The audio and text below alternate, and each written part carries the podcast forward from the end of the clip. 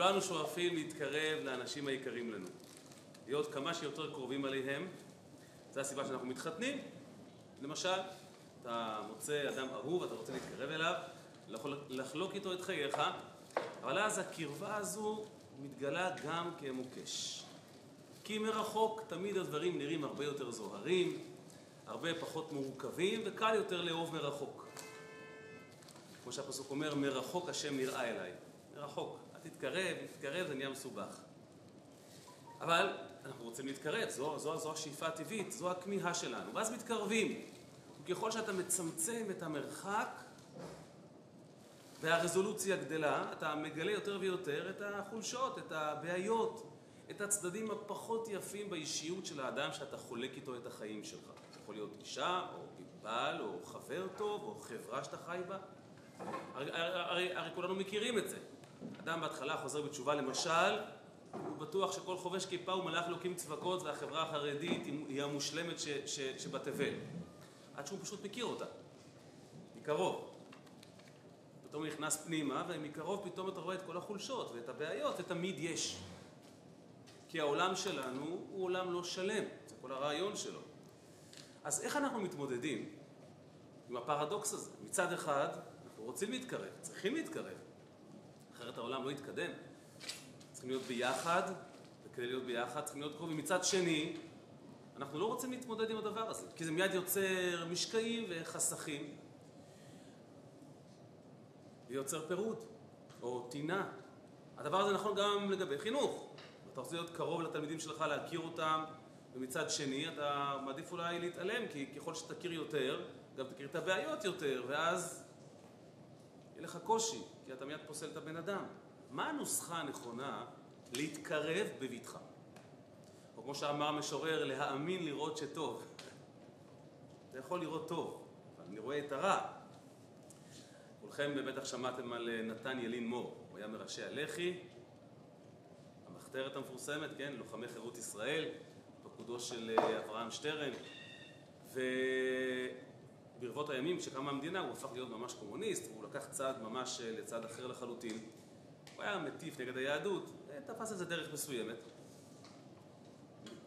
הסיפור שאני עכשיו מספר הוא מתוך, הוא, הוא, הוא, הוא נקודה מתוך מערכה שלמה. הוא עבר פעם ב-770 לקבל כוס של ברכה מהרבי, מישהו הביא אותו כמובן, הוא לא הגיע מעצמו, הוא לא היה שייך לדברים האלה. אז כשהוא עבר אל מול פני קודשו של הרבי, אז, אה, אז הרבי התחיל לומר לו, אתה כותב, איך אתה מדבר, למה לא... ככה הרבי התחיל ככה לומר לו, אולי תשקול קצת... אה, הוא היה אדם כזה חינני של פעם, אז הוא התחיל לומר לרבי, מספרים על, ה... מספרים על, על רבי לוי יצחק מברדיצ'וב, הרבי עצר אותו. הרבי אמר לו, רבי לוי יצחק מברדיצ'ב לימד זכות על אחרים, לא על עצמו. אתה עכשיו רוצה, מה שנקרא, להסביר את עצמך באמצעות... הוא לא דיבר על עצמו. אתה על עצמך, אל תסנגר, רק תתקן. עם עצמנו יותר קל לעבוד, אבל איך עובדים עם הזולת? טוב, כמובן שהנוסחה מתחבאת בתוך פרשת השבוע, והיא מדויקת באמת ברמות מפעימות. אנחנו בתוך כל הפרשה הזו, בכלל אגב פרשיות בראשית ונוח אפשר לדבר עליהן ימים וחודשים על כל פסקה. אז אנחנו נתמקד על הפרשייה הספציפית בתוך פרשת נוח. נוח שורד את המבול, יוצא מהתיבה, ומסתבר שבתוך התיבה הוא שמר איתו לא רק בעלי חיים, ולא רק הציל אנשים, מסתבר שהוא גם הציל כמה עצים. הוא לא, הוא לא דאג רק לחי, אלא גם לצומח. הוא לקח איתו אה, ענפי אה, ענבים, זמורה של ענבים. יש גם דעה שגם תאנים הוא לקח איתו. אחד ההסברים שראיתי במדרש זה משום שהעצים הללו לא היו שורדים את המבול. כל העצים חטפו מכה מהמבול, אבל שיקמו את עצמם. התאנה והענבים, אני לא בוטנאי, אבל כך כתוב, לא היו שורדים את המבול, ונוח הרגיש צורך שיהיה להם אה, המשך, אז הוא לקח אותם איתו. ומכיוון שבסך הכל נוח החזיק בית חב"ד צף על המים, אז בסיום הפרויקט שנקרא מבול, הוא כנראה הרגיש צורך לעשות התוועדות חסידית. התוועדות חסידית. אז אה, הוא נטע את הענבים הללו, אומרת התורה, אומרת התורה, הוא נטע את הענבים הללו, הוא שתה מהם, ואז מפה העסק התגלגל פחות מוצלח מאשר הוא ציפה. עד עכשיו הכל באמת אה, הלך כמו התוכנית, ונוח עבד קשה מאוד.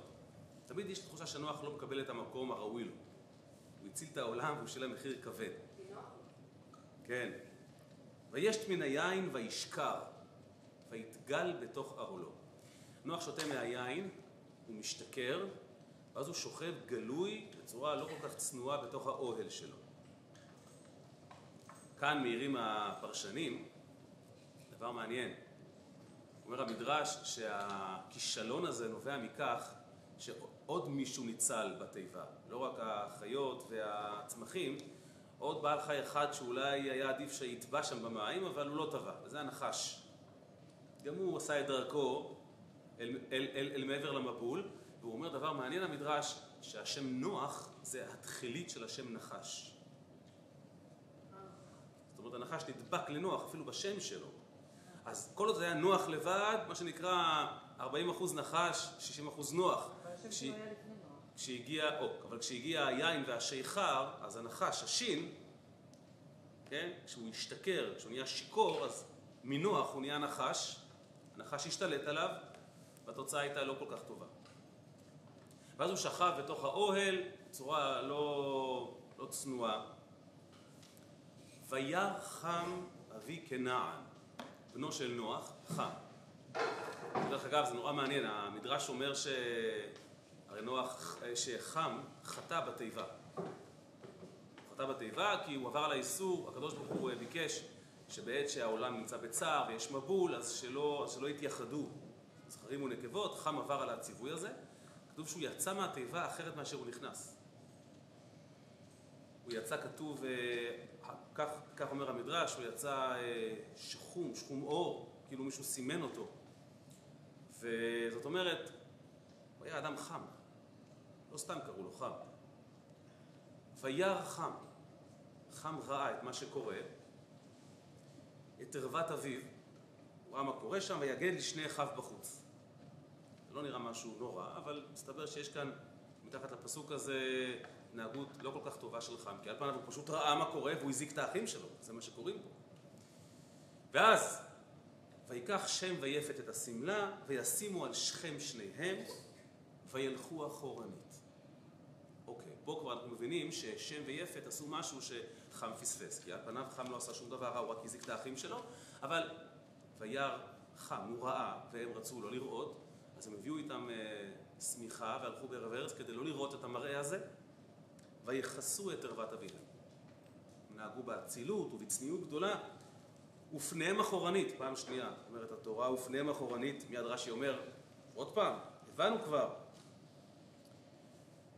אז רש"י אומר שיש פה דגש, אפילו שהם הגיעו אליו כל כך קרוב, היו צריכים לכסות אותו, גם פה הם נזהרו לא להסתכל.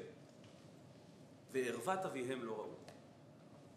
יש פה אח אחד שראה, הזיק את האחים שלו, ושניים שנהגו באצילות נפש. נוח מתעורר מהמחזה הזה, מהסיפור הזה, הוא מבין שקרה כאן משהו נורא.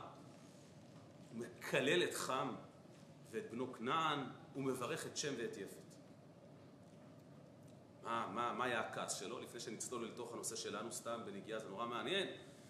אז כתוב דברים מזעזעים. כתוב שהוא קילל את חם. מה, מה, מה עשה חם? כתוב שחם סירס אותו. לחם לסרס את אבא שלו? אז כתוב שראוי היה נוח ללדת בן נוסף, בן רביעי, שהוא בעצם יהיה הבן של אחרי המבול, המוז'יניק הקטן, זה שתמיד האבים הכי אוהבים, ושאר האחים לא סובלים בצדק. אז אמר החם, לא בא לי, לא בא לי. אז הוא סירס את אביו. זה, זה קשה לשמוע דבר כזה. אז המהר"ל מפראג, בספרו באר הגולה, אומר הסבר נפלא שהוא גם יסוד בכלל לכל הנושא הזה. הוא אומר, החם לא באמת הגיע עם כלי עבודה וסירס את אבא שלו, זה לא... יש כאן משהו הרבה יותר עמוק ומשמעותי גם לחיינו. חם פשוט הסתכל, וזה הספיק. וירא חם את ערוות אביו. המושג ערווה בכלל, מה זה ערווה? ערווה זה גילוי, לגלות. כמו שאומרים עירום ועריה. מה זה עירום ועריה? שהוא גלוי. עריה זה כמו ערווה, דבר גלוי. אומר המהר"ל, כל הנושא הזה, כל הנושא האינטימי הזה, הוא לא אמור להתגלות. יפה כוחו כשהוא מוסתר ומוצנע. כשאתה חושף אותו, הרסת אותו. אנחנו יודעים את זה מהחיים שלנו. זה דבר מדהים. אין עוד מצווה בעולם, או אקט בעולם, שהוא בו זמנית יכול להיות קודש קודשי קודשים, המקום וה, והדבר הקדוש ביותר לעם ישראל, כמו איחוד של איש ואישה, ויכול להיות העבירה החמורה ביותר שיש, התועבה המגעילה ביותר. איך אותו דבר מחזיק את הקדושה הגדולה ביותר ואת התועבה המגעילה ביותר. אומר המהר"ל, הכל פונקציה של גילוי. כל עוד זה שמור ומכוסה, זה קודש קודשים. חשפת את זה, באותה שנייה טימאת את זה. זו הנוסחה, זה פשוט מאוד. זו הסיבה שה... שיהודי ירא שמיים, לפחות אמור להראות שהוא נגעל מהפומביות של הדברים הללו, לא בגלל שהוא חושב שזה טמא, הוא חושב שהגילוי של זה מטמא את זה. החשיפה, השיח הלא ראוי מטמא את זה. זו הסיבה שקודש הקודשים, כשהוא סגור, קודש קודשים. כשהוא נפתח זה חורבן, אז זה משנה. מה, מה הדרמה? חשפת, הרסת. כל העניין של... אה, הקדוש ברוך הוא אומר בשיר השירים לעם ישראל, כן? יונתי בחגבי הסלע, בסתר המדרגה הראיני את מראייך. בסתר המדרגה. אם זה כבר לא סתר, אם הוא לא יושב בסתר, וירא חם, אומר המהר"ל, ברגע שחם מסתכל, הקדושה של אביו והטהרה שבה הוא היה צריך ללדת, פגה מהעולם, ובכך הוא בעצם סרסו. נוח כבר לא יכל להביא את הילד שהוא רצה, בקדושה שהוא רצה, בעצם ככה הוא סרס אותו. דבר מדהים. אבל זה עניין צדדי. יש כאן בפסוק הזה פסקה מיותרת לכאורה, ופה אנחנו נעסוק. הבנו מה קרה, חם ראה, שם, ושם ויפת לא ראו, הפסוק מתאר שהביאו שמלה, הניחו על, על, על השכם, הלכו אחורנית, בסדר, וכיסו את אבא שלהם. ואז הפסוק חוזר ואומר, וערוות אביהם לא ראו. טוב, הבנו שהם לא ראו, הם הלכו ברוורס, איך הם יראו? וגם גם, גם אמרת פעמיים, ופניהם אחורנית, אמרת, הבנו. גם רש"י שאל, למה פעם שנייה, נזהרו, נזהרו, הבנו.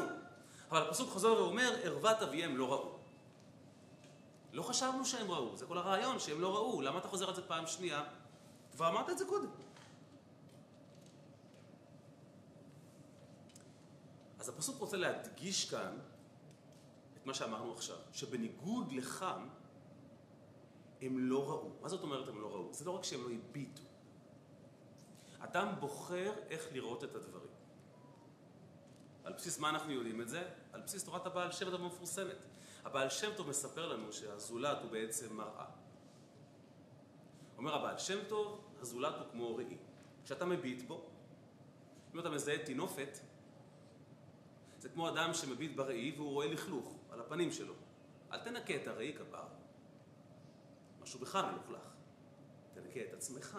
אתה מזהה לכלוך בעצמך. ולכן הזולת הוא כמו ראי. כשאתה מביט אל הזולת, ואתה רואה שם איזה לכלוך, איזה ערווה, איזה טינופת, אל תלך לעזור לו. משהו בך לא בסדר. זה השתקפות של ה... זה כמו אותו שרת בית ספר, שתיקן את כל החלונות בבית ספר כי היה לו סדק במשקפיים. לך הבעיה. אבל הבעל שם טוב אומר עוד משהו מעניין. מעבר לכך שהזולת הוא כמו ראי, הרי הבעל שם טוב תמיד, תמיד מנחה אותנו שהכל בהשגחה פרטית. תמיד.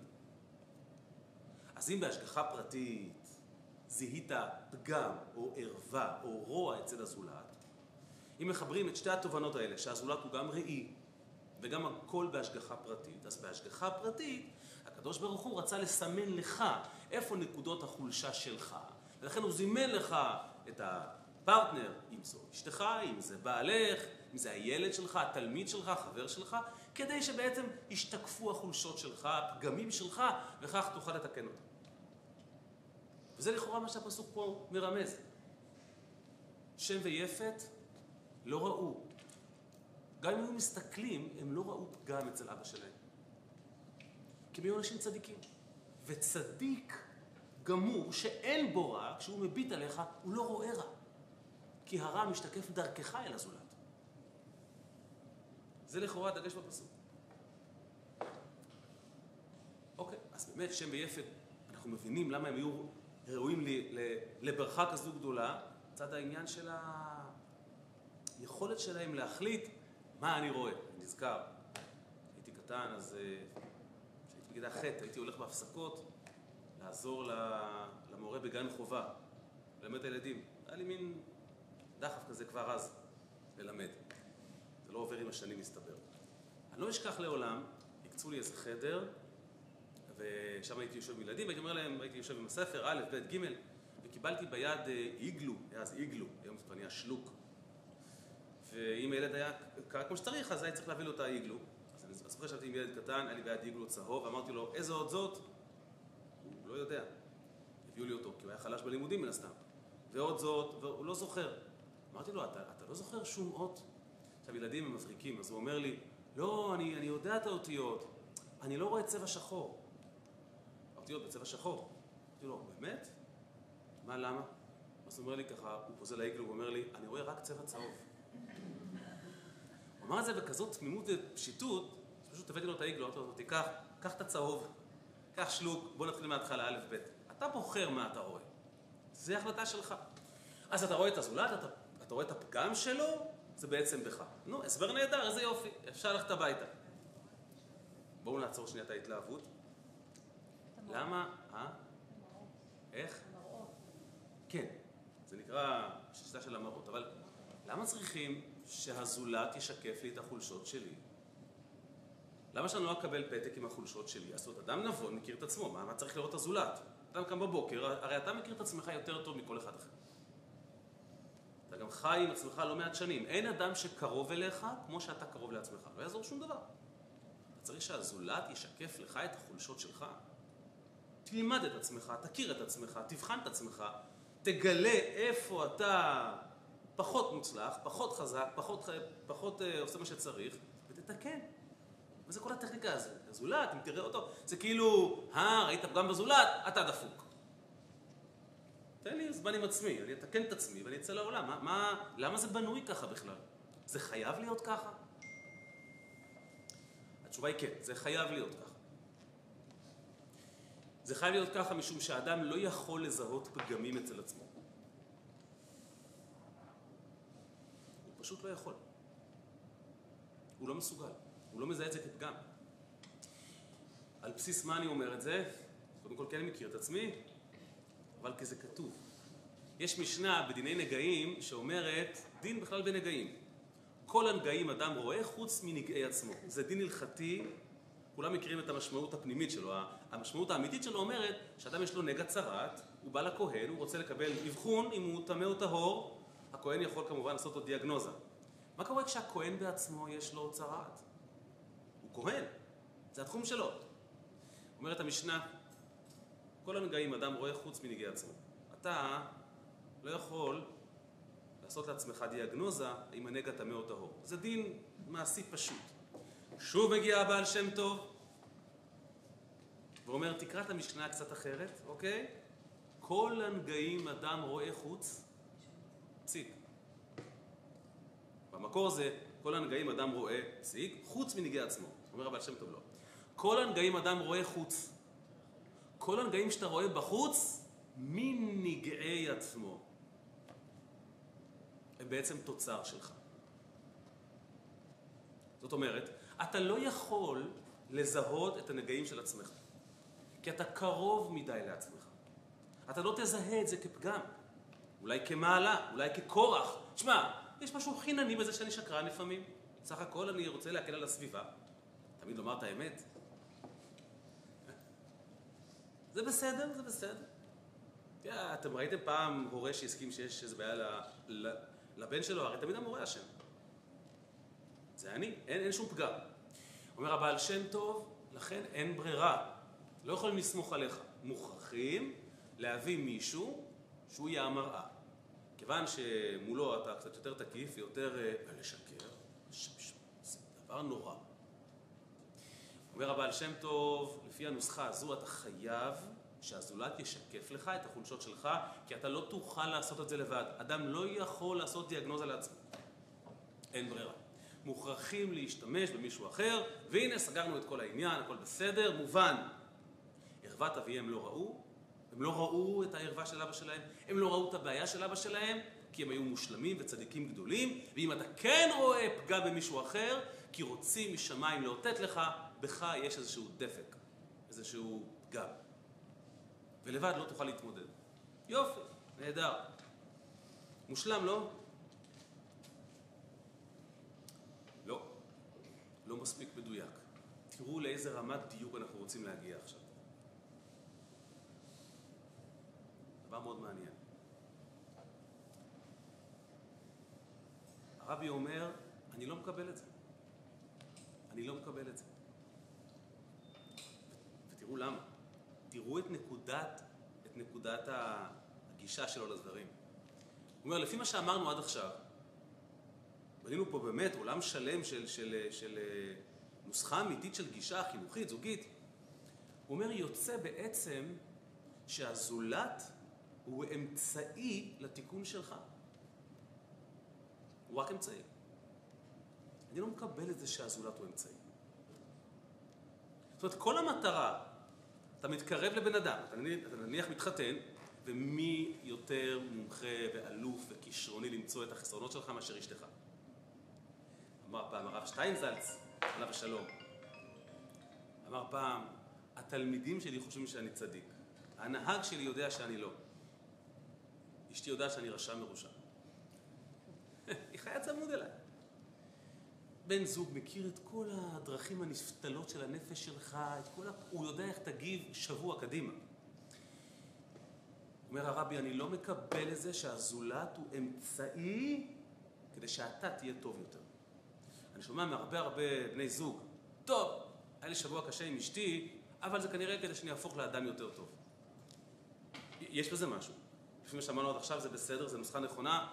אומר הרבי, אני לא מקבל את זה שהזולת הוא אמצעי כדי שאתה תהיה יותר מתוקן. יהודי הוא לא אמצעי לשום דבר.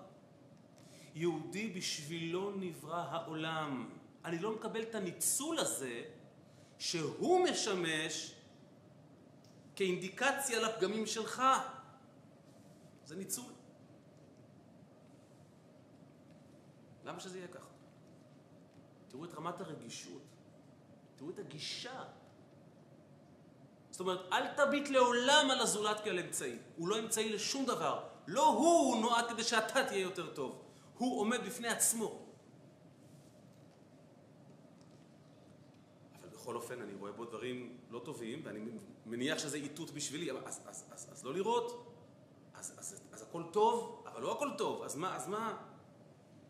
הנוסחה היא הרבה הרבה יותר מדויקת. ממש, איך אומרים, כל פיקסל פה הוא עולם בפני עצמו. אז הזולת הוא לא אמצעי לשום דבר. מה כן? כדי להבין את הנוסחה במילואה, בואו נלך לתחילת הפרשה. כשהקדוש ברוך הוא מצווה על נוח להביא את הבהמות והחיות אל תוך התיבה, גם שם אנחנו מוצאים גישה מעניינת. הקדוש ברוך הוא לא אומר בהמה טמאה, כולנו יודעים, מה הוא אומר? בהמה שאיננה טהורה. מקסים. מפה לומדים שהכתוב עיקם והוסיף מילים כביכול מיותרות כדי לא לדבר בגנות בהמה טמאה. תמיד תימנע משימוש במילים קשות. וזה זה כל כך מדויק, זה כל כך נכון. אני אומר לכם שזה דבר שאם היינו מאמצים אותו בשיח שלנו בינינו, אה, כמה מריבות היינו חוסכים. פשוט תחשוב על ניסוח מוצלח יותר, טוב יותר, נכון יותר. מקסים, נהדר. השתכנענו? עדיף לדבר במילים יפות? עכשיו תדפדפו קצת בתורה בחומש, כמה פעמים התורה אומרת על דברים שהם טמאים? מיליון פעם. הנה הדוגמה שהבאנו קודם מהנגע. אדם בא לכהן ומראה לו את הנגע, מה כתוב בפסוק? וטמא טמא יקרא. הכהן קורא לו טמא. אז פתאום זה לא מעליב? פתאום זה בסדר? לא הבנתי. אז אפשר, אז אפשר לומר טמא? אז אי אפשר? אז, אז מה הנוסחה? שם נמצא המפתח. אז זה רע או לא רע? כשאני רואה אצל מישהו טומאה, אז, אז הוא טמא או לא טמא? הנה אבן הבוחן. ותראו כמה זה מדויק לחיים שלנו. קודם כל הלכתית, על פי תורה, ואז לחיים שלנו. ההבחנה היא כזו, אומר הרבי. שימו לב, תעברו בכל הפסוקים בתורה. בכל פעם שהתורה מדברת על דין, אני צריך להכריע, האדם הזה טהור או טמא. אני לא אשתמש במילים יפות. אני אומר את הדברים כהווייתם. אתה, אדוני, טמא. אני חייב לומר לו את המציאות כפי שהיא. תחשבו שאתה בא לרופא. אז דוקטור, מה יש לי? באופן כללי העסק לא מזהיר. זה לא עוזר לדוקטור. מה לעשות? כשהתורה באה לומר מה מצבך, טמא טהור, היא לא יכולה לכבס מילים. יש סיפור על חסיד, קראו לו רבי ישראל אה, נבלר, היה חסיד גדול. פעם באה אליו אישה עם, עם תרנגול, היא הייתה גם אחותו במקרה, ואמרה לו, אפשר לאכול אותו כשר או טרף? אז הוא הביא את התרנגול, הסתכל, הוא היה רב, אז הוא צעק, אוי! כאילו, איכס טמא. מהשנייה שזה נהיה, כאילו, טרף, סליחה, איכס טרף. מהשנייה שזה נהיה טרף, זה נהיה גם איכס. כי טרף זה איכס, אפילו שזה אותו מהכרה, כאילו, אבל איכס טרף. כשאתה רוצה לומר, אל תאכל את זה, אתה אומר, טמא, איכס. אתה לא רוצה להעליב את התרנגול, אבל צריכים לדעת, לא לאכול את זה. אז בכל פעם שהתורה רוצה לומר, אה, יהודי, אתה חייב ללכת למקווה, להקריב קורבן, אתה טמא, אין ברירה, צריך לומר, זה לא מעליב.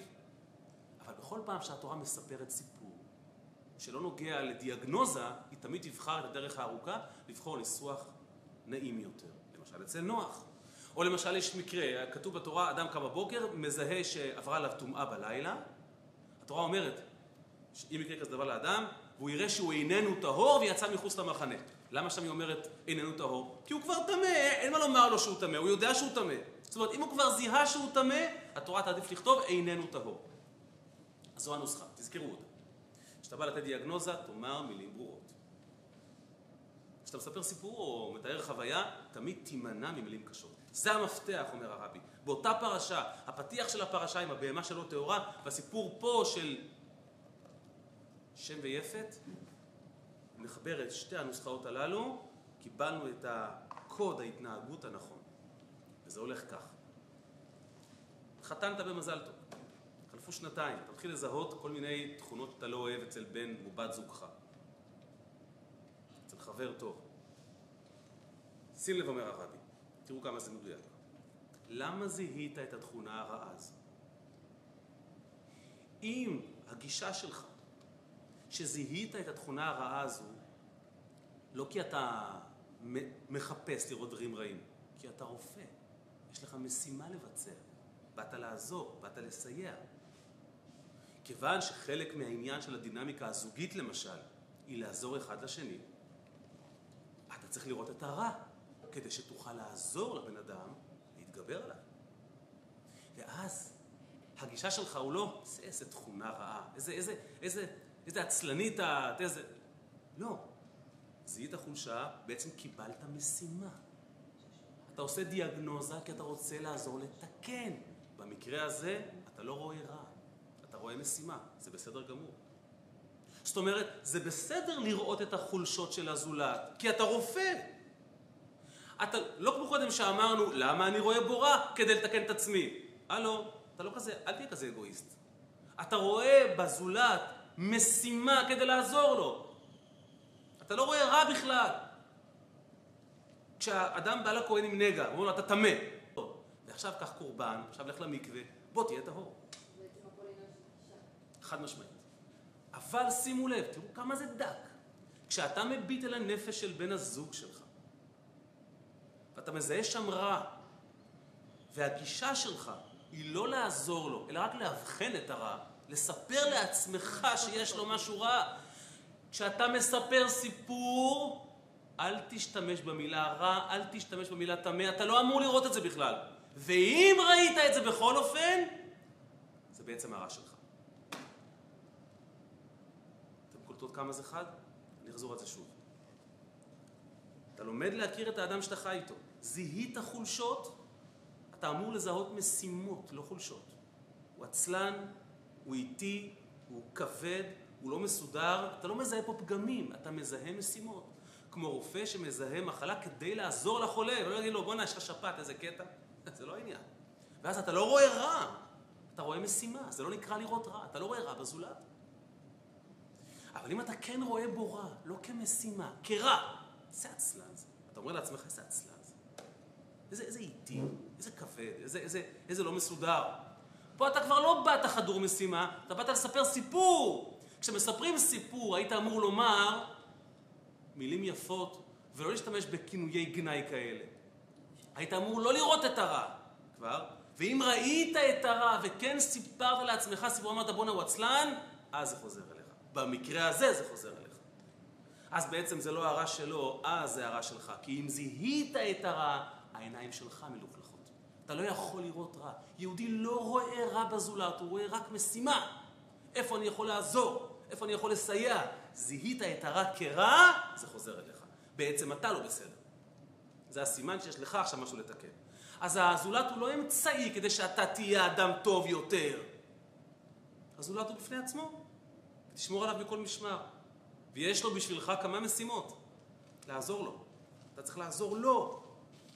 וכל היתר, אתה לא אמור לראות שום רע. ואם ראית רע, זה גם בסדר. זה נועד להזכיר לך איפה החולשות שלך. זו הנוסחה. זה גם כלפי חינוך הילדים? בוודאי, בטח. אם אתה אומר לילד שלך, אתה ילד רע, לא למה לא? לא. לא. תראי איזה הבדל.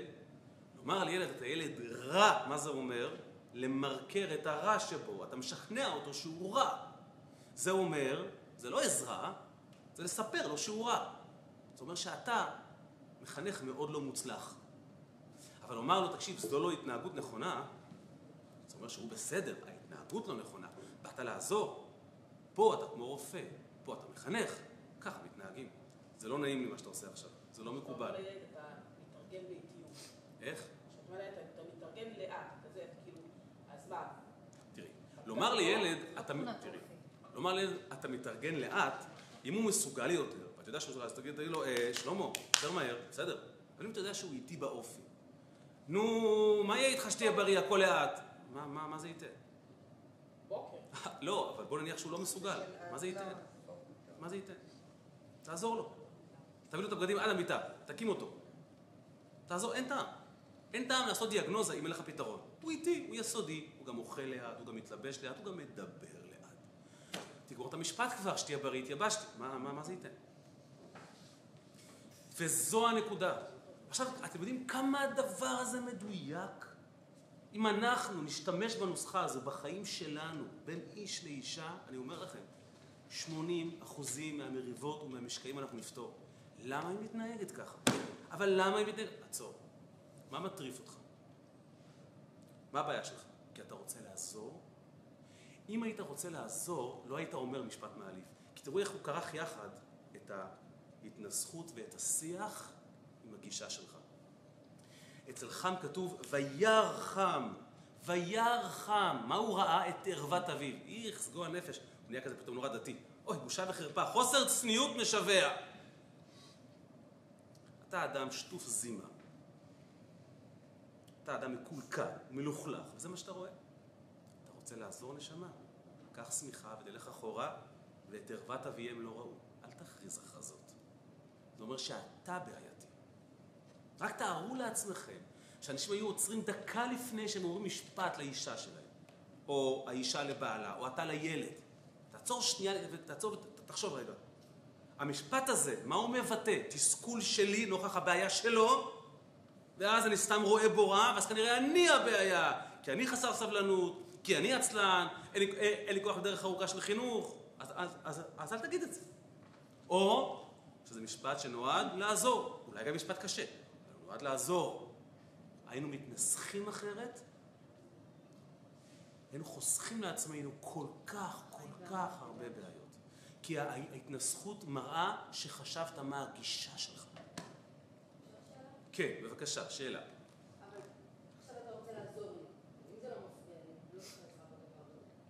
תלוי מה היחס בינינו. מה, מה העמדה שלי כלפייך? אני רוצה לעזור לך, אם אני, דוגמה למשל, בעלך רוצה לעזור לך, אז, אז, כנראה הוא זיהה איזשהו עניין שיכול לקדם את שניכם. יש לו אחריות כלפי שניכם. אם את אימא של הילד, אתה לא עוצר אנשים ברחוב, סלח לי, אתה נורא איטי. זה לא עובד ככה מן הסתם. זה בתוך, זה בתוך מערכת יחסים שיש אינטראקציה מסוימת. אני אומר לכם, אני ממש חי את הדבר הזה, ממש חי את הדבר הזה, אני ממש רואה את זה. כשאתה, כשאתה נזהר בניסוח, אתה בעצם בעצם בוחן את הגישה שלך. ואתה ניצל מכל כך הרבה מוקשים. זה למשל פוגש אותך, כשילד עשה משהו והוא הוא, והוא אכזב אותך. ציפית שהוא ינהג בצורה מסוימת, והוא לא עשה מה שצריך. והפצרת בו, ואמרת לו, וגייסת את כל הכוחות, אבל תעשה את זה, והוא לא עשה. ואז פתאום בא לך כעס כזה. ואתה רוצה לומר לו, שמע, אתה, אתה פשוט מאכזב. זה פשוט מאכזב מה שעשית עכשיו. פעם אחת זה קרה לי.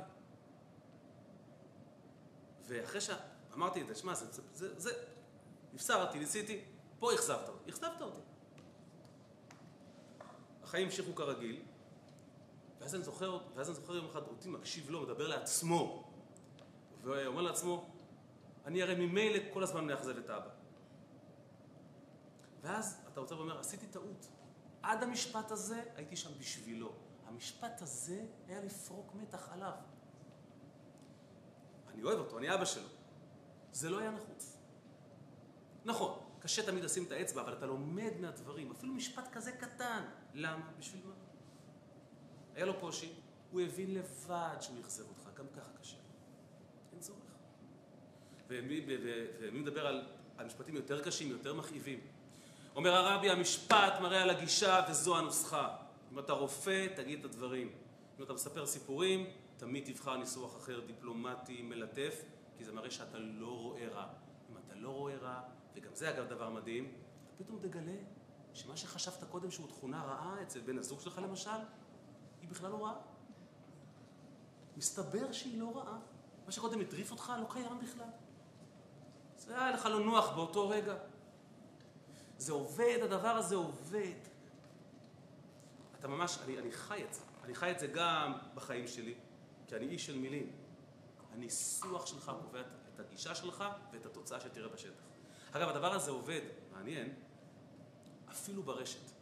כשאני מוציא סרטון, אני רואה מיד, אם התנסחתי בצורה מדויקת כדי להגיע ללב של מי ששמע אותי, אתה רואה שזה יתקבל וירוץ, ו... ואם לא חשבתי על ניסוח, אלא על הרעיון הכללי, והמילים לא היו חשובות לי, ומישהו בקצה השני קלט פה איזה ביקורת, או איזה אי קבלה שלו, מיד דוחים את זה בחזרה. אבל לא הבנתם, לא, לא עוזר שום דבר. רואים שלא באת לעזור. ובסוף, הקהל צודק. נסכם. הבעיה של חם הייתה וירא חם. הוא היה אדם חם. אז הוא ראה את הפגם. ככה הוא סירס את אבא שלו. מה זה? לא צנוע, גועל נפש. אז זה נהיה גועל נפש. לכן הוא נענש. והוא, והוא נשאר כזה כל ימיו. ושם ויפת לא ראו בעיה. איפה יש בעיה? אבא התוועד, כמו חסיד. כל... אנחנו פה כדי לעזור, כדי להרים. ננהג בצורה הזו, בעזרת השם, לכולנו יהיה רק נוח בתוך החיים הזוגיים והחינוכיים, בלי הנחש. רק נוחות. יישר כוח.